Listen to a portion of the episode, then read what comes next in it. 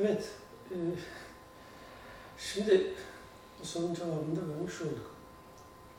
Ha, bu arada şu kayıt olduğu için şunu da belirteyim. Belki yayınlar sonunda.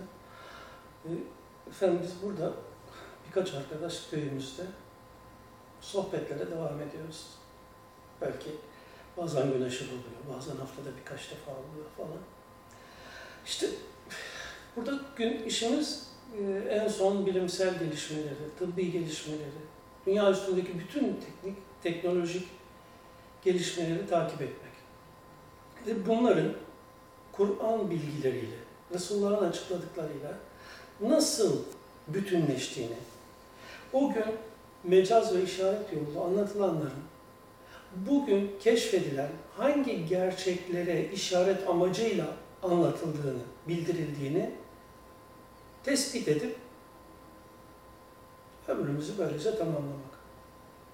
Kimseye hocalık, şeyhlik, de, efendim, mürşitlik, mehdilik yapmak gibi bir derdimiz yok. Şükür Allah'a.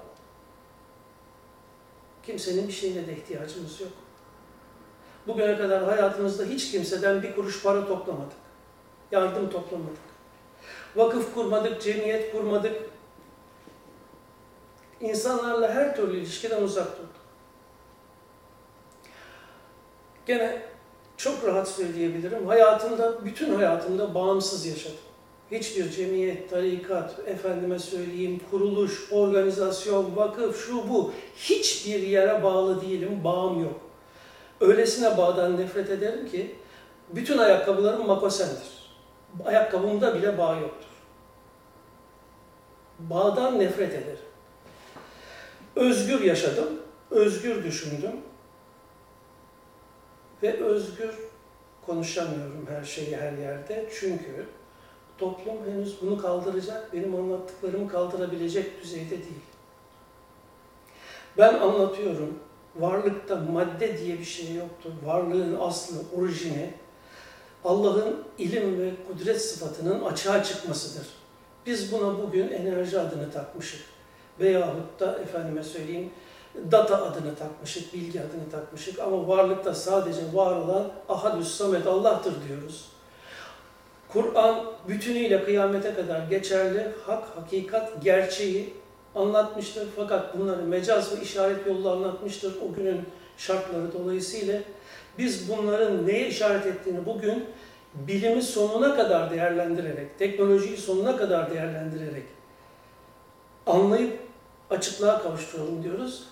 Bize çıkıyorlar, sen dini dejenere ediyorsun, dini bilimle anlatıyorsun diyorlar. Dolayısıyla biz kepengi kapayacağız. Kapayacağız ama nasıl kapayacağız? İnşallah e, üç ayların başı Recep'in biri de namaz ehli beyte göre nasıl eda edilir? Onu anlatıp kepengi indireceğiz. Herkese şeyhi, mürşidi, müridi, efendim, mehdisi, gavsın, her nesi varsa imamı mübarek olsun, bereketli olsun, güzel güzel değerlendirsinler. Biz de kendi dünyamızda konumuza devam edelim. Bilgisini de verip şunu da hatırlatayım. Şu gördüğünüz kitaplar. Birincisi Kur'an-ı Kerim çözümü. Şöyle bir 750 küsur sayfalık bir kitap. İkincisi dua ve zikir. Üçüncüsü yaşamın gerçeği. Ve dördüncüsü Kur'an-ı Kerim çözümünün ön kısımdaki Kur'an'ı anlamak için ön önemli bilgiler noktasında kitapçık. Bunların tamamını Ahmet Hulusi Org sitesine girip oradan talep dolduran herkese ücretsiz olarak kargo ücretini kendisi ödemek üzere hediye olarak, ücretsiz olarak gönderiyor arkadaşlar. Ben bu Kur'an çözümünü yazdım ve iki sene hazırladım, iki sene bekledim. Ta ki bunu parasız olarak bastırıp insanlara dağıtacak biri çıkana kadar. Kur'an ilmi kanaatime göre dünya ve ticaret meta kazancı için kullanılmaz. Kullananlar da Kur'an'ın sırtından para kazananlar da bunun vebalini yüklenir ve bunun pahasını ödeyemez. Vebalini ödeyemez. Benim kanaatime göre. Dolayısıyla bizim kimseden bu hizmeti yaptığımız için beklentimiz yok. Hatta ve hatta teşekkür bile beklemiyoruz. Sadece Allah'a kulluğumuzun, Resulullah'a imanımızın gereği, Ehli Beyt'in yaşam ve davranışlarını esas almış biri olarak, insanlara karşılıksız olarak dağıtıyoruz. Girin internet sitemize, bütün kitaplar orada mevcut, bütün yayınlarımız orada mevcut. Hangi tarihlerde neleri söylediğimizi, neleri anlattığımızı orada görebilirsiniz. Ve bütün bunlar bütün insanlara karşılıksız olarak veriliyor. Dedikten sonra gelelim kaldığımız konuya. Şimdi bu noktaya açıklık getirelim. Beynin nasıl bir otomasyon içinde çalıştığını anlattım daha evvel. Beyin dediğimiz yapı gerçekte Allah isimleriyle açığa çıkan özelliklerin bir bileşkesidir. Bir bileşimidir. En mükemmel şekilde insanı halk ettikin karşılığı beyindir. Beynin muhteşemliğini hiçbir insanoğlu şu anda kavrayamaz.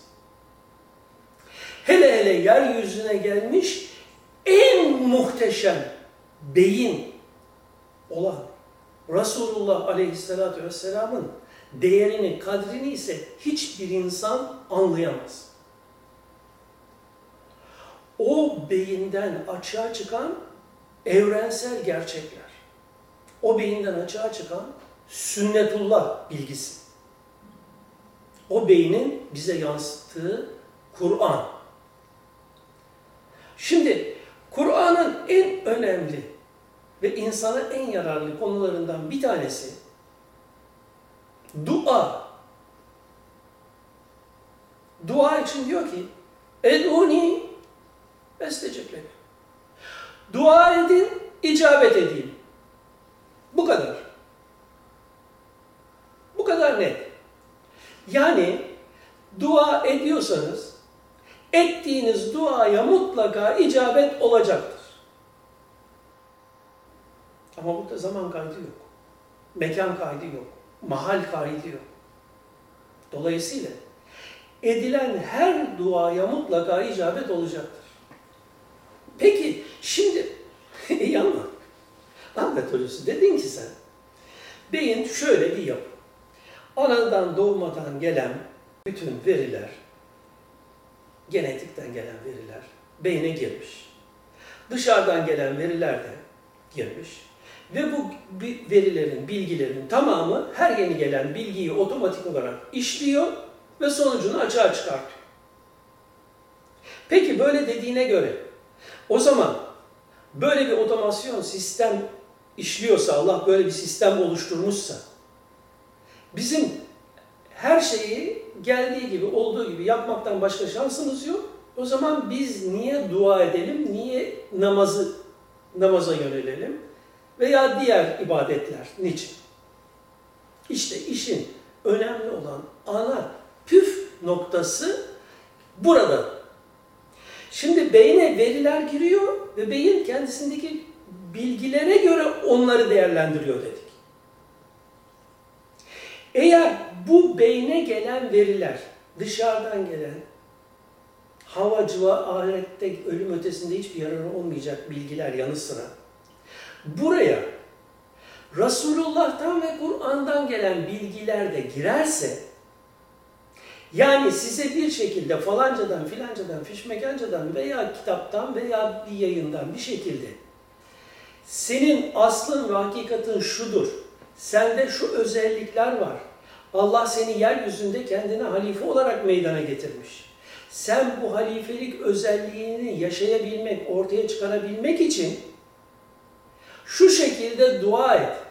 şu şekilde Allah'a yönel denmişse ve sen de bu olayı anlayabilmişsen, kavrayabilmişsen veya anlamasan da iman etmişsen sen şekilde dua ettiğin zaman şimdi bakın anlayabilmişsen dedim. Yani bu bilgi buraya girdiği zaman buradaki önceki bilgilerle birleşip bunun sonucunda burada bu söylenenin manası açığa çıkmış, bunun farkındalığı oluşmuşsa bu anlayış ve bu farkındalık otomatik olarak sizde dua isteğini meydana getirecektir. Yani beyin ismiyle işaret edilen Rabbinizin varlığındaki o esma özellikleri sizde o gelen bilginin istikametinde dua etme, Allah'a yönelme, namaza yönelme, böylece de hakikatına yönelme, miracı gerçekleştirme gibi istekleri oluşturacaktır. İşte bu isteklerin oluşması feedback olayıyla tekrar geri dönecek ve tekrar beyinde yerini alacak ve bu defa o yeni gelen bilgiler ve isteklerin oluşturduğu bir biçimde de sizi daha ileriye taşıyacaktır. Dolayısıyla buradan çıkan her dua, beyinden açığa çıkan her dua feedback yoluyla beyine geri dönecek ve dolayısıyla da beyinde icabetini görecektir. Yani Rabbiniz sizin duanıza icabet edecektir. Bunun olmaması gibi bir şey kesinlikle söz konusu değildir.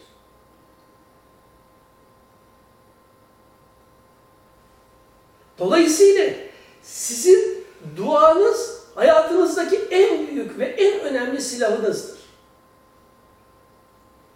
Allah istemedikçe siz isteyemezsiniz. Hükmü işte buraya giren bu bilgi sonucu sizden Allah dua etme isteğinin bu Rabbinizin izni ve rızasıyla açığa çıkacağını ve onun oluşturacağını anlatıyor. Allah istemedikçe siz isteyemezsiniz. Allah istedikçe de istersiniz ve Allah'ın isteği de yerine gelir. Dolayısıyla bu mekanizma bu şekilde dönüyor. Yani yaptığınız dualar mutlaka karşılığında icabet görecektir. Fakat duada ne önemli? Duada en önemli olan şey sizin düşündüklerinizi açık, net bir şekilde dillendirmeniz önemli. Falanca duayı bin kere okuyalım, falanca duayı yüz kere okuyalım. Tamam bunların beyinde bir işlevi var. Olayın bu tarafı ayrı. Bunu anlatmak istemiyorum. Burası ayrı bir konu. Dua ve zikir kitabında bunu çok açık ve net izah ettim. E, dağıtıyoruz. İnternetten girip okuyun. Şimdi e, sizde dua açığa çıkarken çok önemli bir incelik var. O önemli incelik de şurası. Özellikle dua konusunda ben şunu tavsiye ediyorum. Ne diyorum? Gecenin bir vaktinde bir yalnız mekanda, kendi kendinize olduğunuz bir mekanda bir abdest alın, iki rekat namaz kılın ve secdeye kapanın. Secdede kalın. Veya namaz kılmayın, abdest alın, secdeye kapanın, dua edin. Dua ederken şuna dikkat edin. Dua için kapandığınızda önce istiğfar edin ve ilminize göre davranışlarınızdaki yanlışları itiraf edin secdede.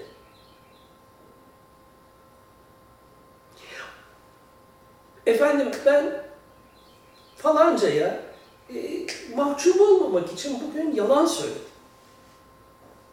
Veya filancayı kırmamak için iki yüzlülük yaptım.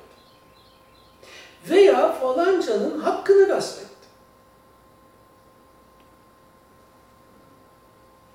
Bütün yaptıklarınız varlığınızdaki Allah tarafından, Rabbiniz tarafından biliniyor. Kaydediliyor, kayda geçiyor bunların hepsi. Dolayısıyla siz bu yaptıklarınızı itiraf edin. Secdede. Ondan sonra da Ya Rabbi beni bu itirafını yaptığım ve yapamadığım bütün eksik, noksan ve kusurlardan beni arındır. Farkında olmadan ilah edindiğim, tanrı edindiğim şeylerden beni kurtar. Bu anlayışı benden kaldır. Şirk anlayışını benden kaldır. Bir taklit ehli olarak yaşamaktan beni kurtar. Bana hakikati görmeyi, hakikatin gereği üzere yaşamayı, iman üzere olmayı ve imanımın gereği olan amelleri bana kolaylaştır.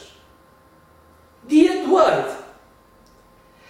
Bu itirafın arkasından gelen bu dua sonucunda inanın buna bir 15 gün devam edin.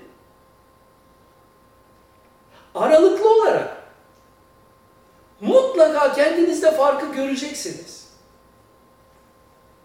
Şimdi 1985 senesinde İnsan ve Sırlarını yazdığımda demiştim ki zikir öyle bir olaydır ki ister inan ister inanma sen o Allah isimlerini zikrettiğin zaman ateist bile olsan senin beyninde hükmünü icra eder ve sende değişiklik meydana gelir.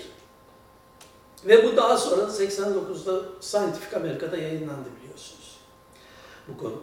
Yani beynin kelime tekrarıyla beyinde nasıl bir açılım olduğu konusu detayına girmeyeceğim. Şimdi dua konusunda da benzeri bir olay var. Olay şu.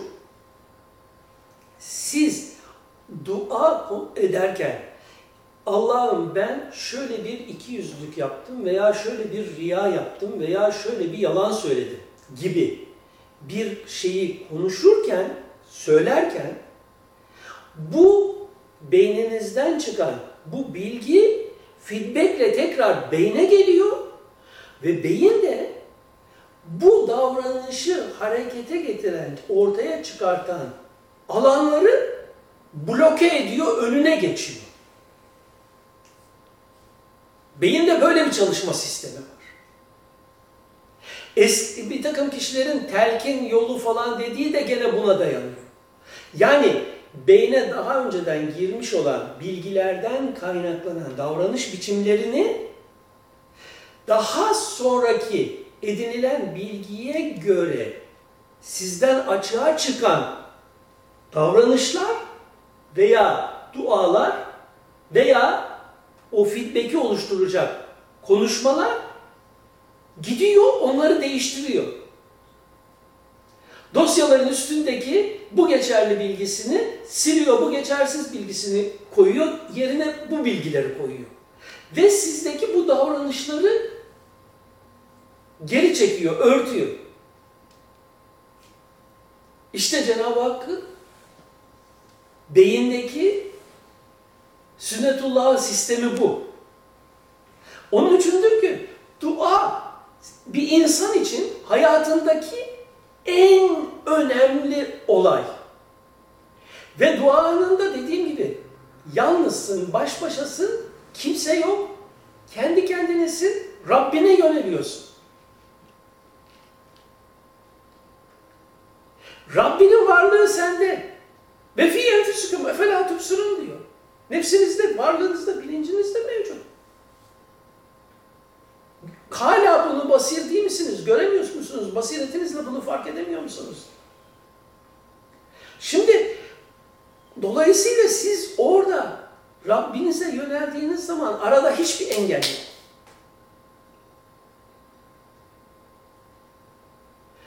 Orada nasıl Rabbinizle baş başaysanız ahirette de ölümü tattıktan sonra da aynı şekilde baş başasınız. Ve esasında dünyada da baş başasınız. Siz her biriniz direkt bu dini, bu sistemi, bu Kur'an'ı bize bildiren Resulullah'la ve Allah'la muhatapsınız. Arada başkasına ihtiyacınız yok. Dinde fetva diye bir şey yok. Fetva mazeret değildir ve fetva sizi ahirette kurtarmaz. Çünkü fetva diye bir şey uydurulmuş. Ehli Beyt görüş bildirir. Fetva vermez. Falanca konuda bize gelen ilme göre bu konuda böyle düşünüyoruz der. Ama illa bize uyun demez. Kur'an'a uyun, Resulullah'a uyun der. Görüş bildirmenin dinde yeri vardır. Bütün geçmiş tahkik ehli, işin hakikatine varmış ehil kişiler görüş bildirirler. Görüşlerini bildirirler. Siz o görüşleri değerlendirirsiniz. ben hayatım boyunca sultanların saraylarında fetva vermiş şeyhlerin, şeyhülislamların görüşlerine rağbet etmedim. Ama ben Allah yolunda Resulullah varislerinin, Ehl-i Beyt'in hiçbir çıkar gözetmeksizin karşılıksız olarak fi sebilillah yaşamlarının değerlerini bilmeye çalıştım ve onların görüşlerinden istifade ettim. İstifade edin. Görüşleri değerlendirin. Ama bilin ki hiç kimsenin fetvası sizi yarın kurtarmayacak. Şu grup bu görüşü savunabilir, öbür grup bu görüşü savunabilir, falanca mezhep şunu savunabilir, olabilir. Ama bunların dedikodusuyla bir yere varamazsınız. Bugün sorun Türkiye'nin yüzde 99'u Müslüman. Hangi mezheptensin? Hanefiyim. Peki Hanefi ile Şafii'nin farkı ne? Hanefi ile Hanbeli'nin farkı ne? Hanefi niye Hanefi, Şafii niye Şafii bilmez. Veyahut da efendim hangi imanın, imanda hangi inanca sahipsin? Eş'ari mi, maturidi mi? Adamın ne eş'ariyi duymuştur hayatında, ne maturidiyi duymuştur. İman, hangi mezhep, imanda hangi mezhep diye böyle bir olay da yok. Bunlar da kalkmış orada. Dolayısıyla şimdi sizin yapacağınız iş artık papağan gibi başkalarının dediğini falanca filanca bunu demiş de fişmakenca imam bunu demiş de filanca bunu demiş de bir yana bırakın. Kendi aklınızla, kendi anlayışınızla, kendi idrakınızla, kendi irfanınızla bu konuyu baştan ele alıp yeni baştan sorgulayarak anlayıp öğrenmeye çalışmak. Başka şansınız yok. Bakın bugün herkes üniversite mezunu, herkes iş güç sahibi, büyük kazançlar sahibi, etiket, unvan sahibi. Bunlar için bu kadar hayatınızı veriyorsunuz ve burada bırakıp gideceksiniz. Yarın ölümden sonra hayat var diye inanıyorsunuz ve o ortama dair hiçbir bilgiyi araştırıp sorgulamıyorsunuz. Üstüne üstlük doğduğunuz köyde, kasabada veya çevrede caminin imamından, o günün şartlarına göre yetişmiş kişiden vesaireden öğrendiğiniz 3-5 dini bilgiyle de ben dinimi biliyorum diyorsunuz. Yani ölümden sonraki ebedi hayatı riske atıyorsunuz. Ölümden sonraki ebedi hayat için kural bir tane. Diyor ki herkes elleriyle yaptıklarının sonucunu yaşayacaktır. Hiç kimse hiç kimseye fayda veremez. Allah size asla zulmetmeyecektir. Şimdi olay bu kadar net bildirilirken sizin geleceğinizi hesaba katarak, ölüm ötesini hesaba katarak Bir takım şeyleri artık sorgulama zamanınız gelmedi mi? Ben demiyorum ki gelin bana tabi olun bana uyun. Ben benimle işiniz yok. Biraz evvel söyledim. Kepenkleri kapıyorum. İnşallah e, namaz konusunu da anlattıktan sonra ortadan gene çekiliyor. Yıllardır yoktum. Gene çekilecek. Ama sizin sırtınızda büyük yük var. Ölümden sonra yaşayacaksınız. Tek başınıza yeni bir ortama gideceksiniz. Ve bu ortama hazırlanmıyorsanız sonucu zor iş. Girin internet sitesine okuyun. Veya girin okyanusum sitesine. www.okyanusum.com Bakın şu sitede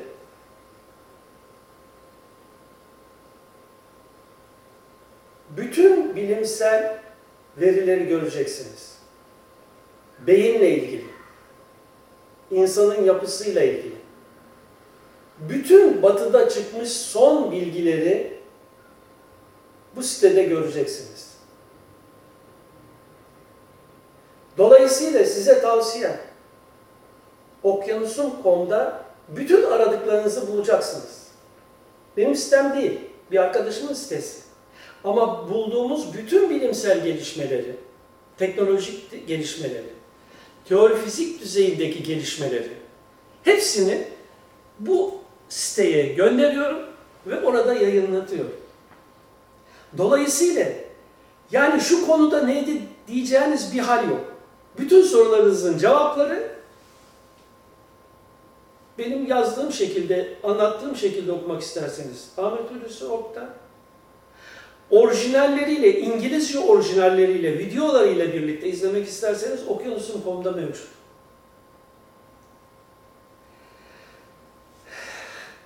Bütün işin başı yanlış bir şekilde edindiğimiz yukarıda Tanrı var, yukarıda Allah var anlayışını terk etme, terk etmek.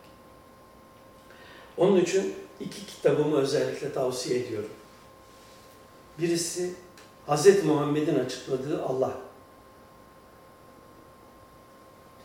İkincisi de Hz. Muhammed neyi okudu? Yukarıdan gökten eline yazılı bir metin gelmediğine göre oku, ikra sözüyle neyi okuması istendi ve neyi okudu? Bu iki kitapta çok ana sorularınızın cevaplarını çok net bir şekilde bulabileceksiniz. Beyin dedim, beyin konusunda en önemli şey şurası. Ne yapın yapın, beyninize zarar verecek olan alkol, uyuşturucu, sigara gibi şeylerden mutlaka uzak durun. Dünyada size verilmiş olan en değerli hazine beyindir. Beyin sağlığından daha değerli bir şey yoktur. Beyne verdiğiniz tahribatı asla telafi edip geri alamazsınız, düzeltemezsiniz. Ve kullandığınız yanlış şeylerin beyne verdiği zararı da şu anda da birçokları çekiyor. Şunu hatırlayamıyorum, şunu düşünemiyorum, şurada takılıyorum, şöyle hallere düştüm gibi şeylerin arkasında hep sigara, alkol, uyuşturucu vesaire gibi şeylerin beyne verdiği zararlar var. Bir elektronik kitin üstüne bir suyu dökmek, bir şeyi damlatmak nasıl oradaki devreleri bozuyorsa bu gibi maddeler de gidip beyinde zarar veriyor ve bunlar artık tıbben yüzde yüz ispat edilmiş, tespit edilmiş şeyler. Lütfen ne yaparsanız yapın beyninize zarar vermeyin.